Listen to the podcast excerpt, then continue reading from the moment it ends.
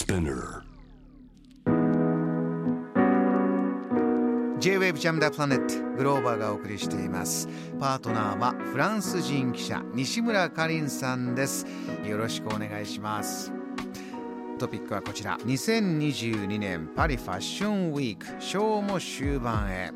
えー日付でいうと9月の26日から10月4日まで2023年春夏ファッションウィーク開催中。あのファッションファンにとって驚きの連続だそうですがかりんさんにとっては、まあファッションの都とか本場パリが健在なんだというところに驚いたそうですね。そうですね意外とまあ、未だにパリは世界のファッションの拠点であることを私もびっくりしたんですけれどもなぜびっくりしたかというとえあの、まあ、先週ニュースを聞いてフランスのニュース聞いてそこはあのパリファッションのニュースがあったんですけれどもそれはベカムのサッカー選手の奥さんはファッションデザイナーやってて、うん彼女は初めてパリで、まあ、自分があの考えた服をあのそれも紹介することになって彼女は夢を実現したって言ったことでびっくりしたんです。あれ？パリはまだそのステータスがあるとは思わなかったんですよね。例えば70年代80年代とかあの、まあ、日本人のデザイナーも含めてパリコレそこであの自分が考えたあの服を紹介するのはすごいことっていうのはまあわかるんですけれども。そこを目指してました。そうですよね。うん。いまだに30年40年が経ってもそういったあのグローバリゼーションの中でもパリはいまだにそのステータスを守ることができたのは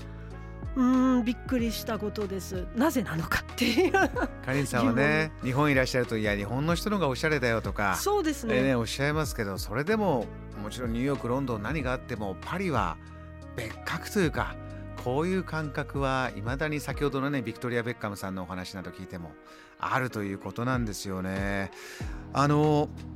どんどん見せ方も変わってきて最近は SNS でもこのショーは見られてそういう展開もあるんですって。あそうですよね、まあ、やっぱりあのコロナの影響もあってあの、まあ、数年連続あのその現場であのそのうんまあデフィレって言うんですけれどもショーをえーするのはできなくてお客さんを呼ぶのも難しかったので、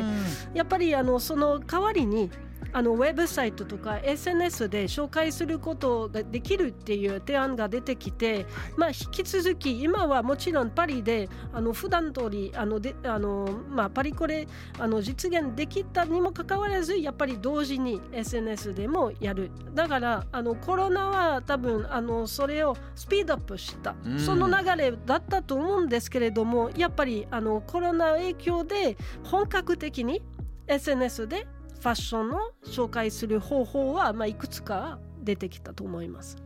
このスクリーン越しに世界中で楽しむ方もいるでしょうしそれでもやっぱり現場に行きたいという方も、ね、ファッションを目指す方はこの現場パリの街はこのファッションウィークってなるとどういうことになって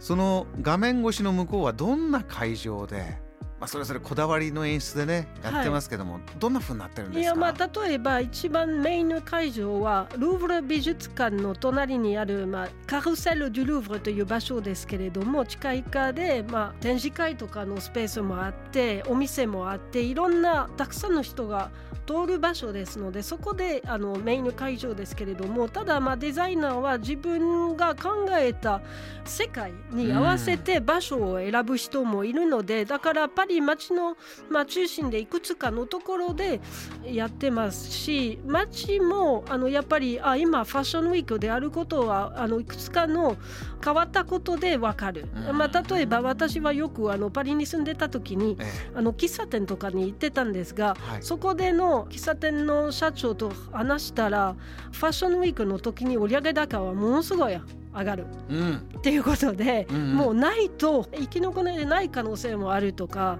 なのでもうコロナの危機は極めて大変だったと思いますね。でもあのやっぱりもうホテルレストランあの喫茶店とかもうそれファッションウィークのおかげで元気になります。っていうのは、まあ、あのパリをあの街を歩く時にもやっぱりあのちょっと変わった服を着てる人とあか街の中でもいらっしゃるんだ。もうちょっともう車高級ないつも普段はあまり見えないあの高級な車走ってることとか誰が乗ってんのとかねあとは楽しいです撮影ね外での撮影も結構ありますのであファッションウィークだよっていうのは感じます。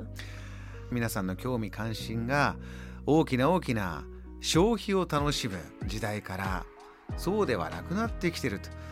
この、まあ、パリファッションウィークいろんなデザイナーの方のコンセプトの中にもそういったものはたくさん出てきてるんですか？あそう思いますね。ただあのファッションウィークというのはやはりあの高級なもので、まあ、使う期間も長いですしファストファッションとかあの大量生産とのものと全く違いますので、うん。後でもう手作りですね。それをもうアートと言ってもいいのでええ。やっぱりそこは違う分野であると思いますが。表現の場ということそうですよね、うん。表現の場でありもちろんあの彼らもやっぱりあの今みんな節電とかいろんなあの、まあ、お金をあまり使わないようにするとかっていうあの世界になってるのであまりにもラグザリー、まあ、あの贅沢なものをあの紹介するのは、まあ、ちょっと気をつけないといけないんですね。うんだからアートの部分を強調するのはいいんですけれどもお金お金みたいなもう金持ちも向けのものだよとかってあの示す方法あならちょっと問題があると思います。そこは注意しないといけない。まあ、あとは材料とかどの材料を使うかとかそれについてもっと説明が必要だと思いますしでももう一つ変わってないことは日本のブランドは今も人気があります、ね。あそうですかはいえーはい Jam, the planet.